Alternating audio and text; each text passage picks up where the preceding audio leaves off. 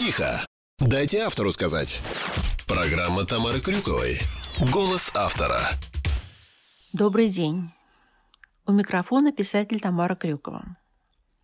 Рада снова видеть вас в моей студии. Мы продолжаем читать роман «На золотом крыльце сидели». Глава 23. Это горькое блюдо под названием «Месть» или сладкое до вожделения с пикантным привкусом горечи. Его надо подавать холодным, но приготовление занимает месяцы, а у некоторых поваров на это уходят годы. Печальному графу Монте-Кристо понадобилось полжизни. Ох уж этот неторопливый девятнадцатый век. Борис не мог ждать так долго. Нынешнее столетие — время скоростей. Он жаждал, чтобы расплата настигла Алика немедленно. Он хотел видеть, как тот корчится в муках, но не когда-нибудь в гене огненной, а здесь и сейчас. Теперь, когда шок прошел, и Борис мог адекватно оценивать ситуацию, первый импульс — размажить мерзавцу башку — выглядел смешным. Может быть, для кого-то кулачный бой был единственным способом выплеснуть негодование, но не для него. На ум опять пришло сравнение с Родионом Раскольниковым. Зашиб бабушку топориком, а потом сам же измучился. Проклятые метания русского интеллигента. Нет, топоры, ножи, пилы и газонокосилки отменяются. Преодолев опасные пороги, река рассуждений потекла по более спокойному руслу. Силовые методы претили Борису. Он никогда не лез в драку, а в случае ссоры мог помирить, договориться, сгладить острые углы. Прежде он гордился тем, что его называли миротворцем. Но теперь ему не давала покоя гнусная мыслишка. Не потому ли Алик развлекся с Ингой? Стал бы он крутить шашни, если б знал, что за этим последует неминуемая расплата. Мысль о том, что Алекс считает его слизняком, неспособным на ответный удар, буравила мозг, как китайская пытка.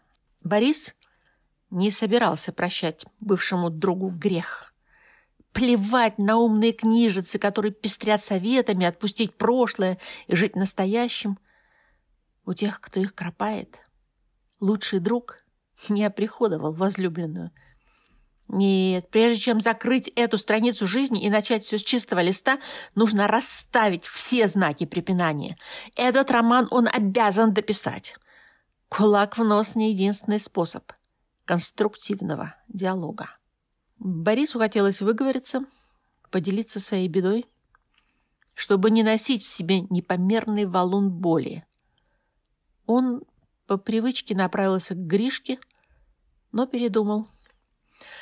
Положение было неоднозначное. У любой медали есть две стороны. Если Алика эта история превращала в мерзавца, то Бориса делала рогоносцем. Как ни крути, обманутый любовник вызывает симпатии не больше, чем муха в компоте. Муха в этом случае даже имеет преимущество. Ее положение неприятно, но не унизительно. Конечно, Гришка человек особый. В отличие от большинства людей, он не испытывает тайной радости от чужих несчастий. Он выслушает, искренне посочувствует, а потом посоветует плюнуть и жить дальше. А чего еще ожидать? Все рецепты разрешения конфликта сводились к тому, чтобы после пощечины услужливо подставить для удара вторую щеку. Но Борис не собирался лечить болезнь такими методами. Значит, свою ношу он должен нести сам. Дело оставалось за малым. Найти у Алика Ахиллесову пету, чтобы ударить побольнее, отплатить ему той же монетой, чтобы шрам остался на всю жизнь. Но тут Алик был практически неуязвим как смазанный маслом борец сумо. Переспи Борис с десятком его пассий, это всколыхнет местного Казанову меньше, чем царапина на капоте его машины. Стоп. Борис вдруг почувствовал, что нащупал нужный нерв. Это было сродни озарению, когда тщетно ищешь нужное слово, и вдруг вот оно! Лежит на поверхности. Даже удивительно, как это ему сразу не пришло в голову. Детали мозаики стали складываться в картинку. Машины всегда были страстью Алика, а свою новую итальянскую красотку он сам называл любовью с первого взгляда. Что ж, око за око. Алекс с ума сойдет, если его ненаглядное вдруг исчезнет из стойла. Борис смаковал эту мысль, как дорогой коньяк, от аромата которого ноздри трепещут в предвкушении самого напитка. Однако скоро тяжелые гири реальности прервали полет фантазии. «Феррари» не «Жигуль» позапрошлого года выпуска. Ее так просто не угнать. К тому же, а кто за это возьмется? Умел бы он водить, сел бы за руль и разбил бы ее нафиг. Но его никогда не привлекала роль шофера.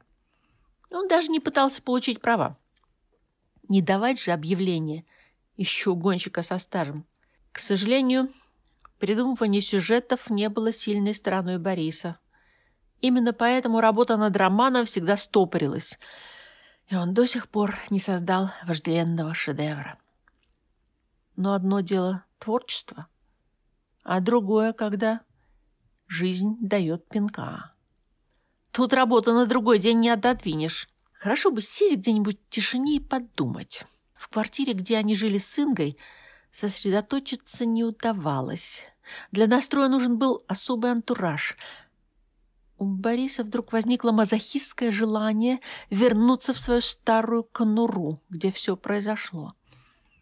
И вот точно магнитом тянуло увидеть декорации разыгравшейся там драмы. Квартира встретила его тишиной. К счастью, соседи были на работе. Через забитую хламом сумрачную прихожую Борис проследовал свою комнату, на ходу отметив поразительный факт. Чем беднее люди, тем у них больше вещей. Состоятельные легко избавляются от всего ненужного, а нищета оберегает каждый гвоздик. Вдруг когда-нибудь пригодится. Но ирония в том и заключается, что если даже что-то понадобится, нужно вещь не найти среди завалов барахла. За последнее время Борис успел отвыкнуть от убогости прежнего жилища. На столе стояли две чашки с недопитым кофе. Любовная прелюдия. Он огляделся в поисках места основного действа. Диван завален предвыборными бумагами – Древнее кресло мало приспособлено для любовных утех. Где же они этим занимались? Так и не найдя ответа на вопрос, обманутый жених пошел на кухню и вновь убедился, что в здешней обстановке аристократические привычки следовало задвинуть куда подальше. Нормального кофе не оказалось, только растворимая отрава, но выбирать не приходилось. Мозг отказывался работать без вливания хорошей дозы кофеина. Набрав воды из-под крана, Борис поставил на огонь древний чайник. Когда пронзительный свист возвестил о том, что вода вскипела, он налил литровую чашку крепкого и два подслащенного кофе, и в этот момент щелкнул дверной замок. Борис почувствовал досаду. Сосредоточиться не удастся. Как всегда, стоило ему сесть за обдумывание сюжета, как тут же вмешивались непредвиденные обстоятельства. Соседи вернулись совсем не кстати. На пороге возник Иван с каким-то бритоголовым юнцом. Сосед был трезв и, как следствие, угрюм. При виде Бориса мрачное лицо вынужденного трезвенника просветлело, и в глазах забрежила надежда, как у Робинзона при виде корабля на горизонте. Со свойственной ему прямотой он, без предисловий и вежливых расшаркиваний, сразу пришел к делу. «Борь, ты прям как в воду глядел. Займи на четвертинку. Тут такое дело, встречу надо отметить». «А Люба знает насчет твоей встречи?» – мрачно поинтересовался Борис, покосившись на Верзилу. «А то! Это ж племяш ейный, Кирка! Ты хоть слово скажи, балбес!» Иван ткнул родственника локтем в бок. «Чё?» – нехотя отозвался тот. Брови у Ивана поднялись домиком, отчего на лице появилось умильно-просительное выражение. «Борь, будь другом! Кирка вернулся, а Любка стерва, всю зарплату! подчистую, хоть бы похмелиться дала. То ли всхлипнул, то ли хрюкнул он. Откуда вернулся? Спросил Борис, хотя ему было на это глубоко наплевать. Просто нужно было что-то сказать. «Так из колонии!» – огорушил его Иван. «Откуда?» «Да ты не боись, Кирк тихий!» – заверил Иван. Широкоплечий детина с узким лбом неандертальца не слишком походил на тихого. Иван продолжал. «По дурь попал. Захотелось идиоту на тракторе покататься. Ну, с моста в реку и сиганул. Трактор-то вытащили, а ему два года припаяли. Хорошо еще по малолетству направили в колонию. Ему ж только шестнадцать было. Был бы старше, куковать бы в теряге. Если трактор спасли, то за что два года, удивился Борис. Со слов Ивана, преступление выглядело скорее как хулиганство. Так он до того председательский джип увел, девок катать. В тот раз все замяли, он и рад стараться. Месяца не прошло, они с пацанами трактор угнали. Ладно бы еще колхозный, а то уворотила местного, живоглота. На ловца и зверь бежит, подумал Борис, приглядываясь к парню. А выходит, ты угонщик? Я же не совсем. Покататься только. И председателю машину вернул, сказал Детина.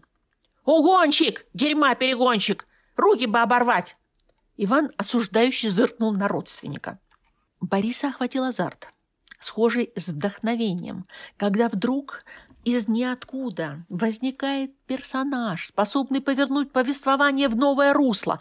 Он с удовлетворением подумал, что не все, о чем пишут в книжках по саморазвитию лажа. Закон притяжения действует, факт. Стоило наметить цель и сконцентрироваться, как тут же возникло средство ее достижения. Он размышлял над тем, где найти угонщика, и, пожалуйте, этот герой перед ним, да еще с отсидкой в багажнике. Правда, для предстоящей роли Верзила выглядел туповатым. Угнать Феррари совсем не одно и то же, что увести трактор или председательский джип – и все же Борис был уверен, что встреча произошла не случайно. «Хочешь заработать?» – спросил он у парня. «Ну?» В глазах у пятиконтропа появился интерес. «Вань, сгоняй в магазин», – велел Борис и сунул соседу в руки банкноту. Окрыленный Иван не проявив любопытства, резво вскочил с места. Сейчас все его мысли сосредоточились на собственной цели, которая находилась на первом этаже соседнего дома. Оставшись наедине с незадачливым угонщиком, Борис поинтересовался. «Квалификацию не потерял?» «Чё? Машину угонишь?» Перевел Борис на более понятный язык. «Откуда?» Вопрос застал Бориса врасплох. Рисуя в воображении картины мести, он упустил из вида, что Феррари стоит в гараже у Гришкиного отца. Значит, пострадает не только двуликий мерзавец Алик. Угон рикошетом ударит по ни в чем не повинному Гришке. Многообещающий сюжет рушился. Посредственный писатель, не умеющий ни одну идею довести до конца, оказывался несостоятельным мстителем. Борис осознал, что стоит у последней черты. Если он ничего не придумает, то до конца жизни останется бесхребетным неудачником. Его охватило такое отчаяние, будто он уже летел в пропасть. И тут внезапно и ошеломляюще его посетило озарение. Подобно вспышке молнии, оно высветило дальнейший план действий. Борис до мельчайших деталей представил себе развитие фабулы – Поистине, когда жизнь дает поддых, вдохновение так и прет. Стараясь унять охватившую его дрожь, Борис стал излагать свой замысел. Выслушав предложение, соседский племяш почесал в затылке и сказал «Меньше, чем за десять штук не возьмусь». Борис расслабился. Согласие получено. К тому же сумма была смехотворной, даже если рассчитываться в евро. Хорошее настроение располагало к шутке. «Рублей?» — смехом спросил он. «Не долларов же. На кой они мне тут нужны?» — отовзался Бугай, продемонстрировав всю глубину своего интеллекта.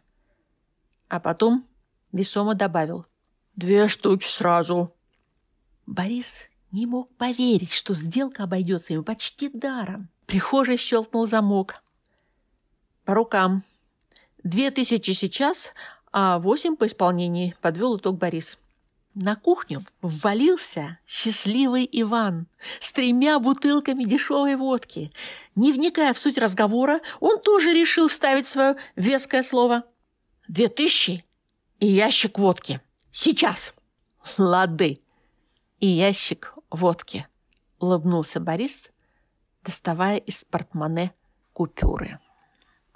Итак, друзья мои, на сегодня я говорю вам до свидания, но не прощаюсь. Будет желание пообщаться, заходите ко мне в Инстаграм, ВКонтакт или на YouTube-канал. А через неделю мы с вами продолжим чтение романа «На золотом крыльце сидели». Хорошего вам дня и прекрасного настроения.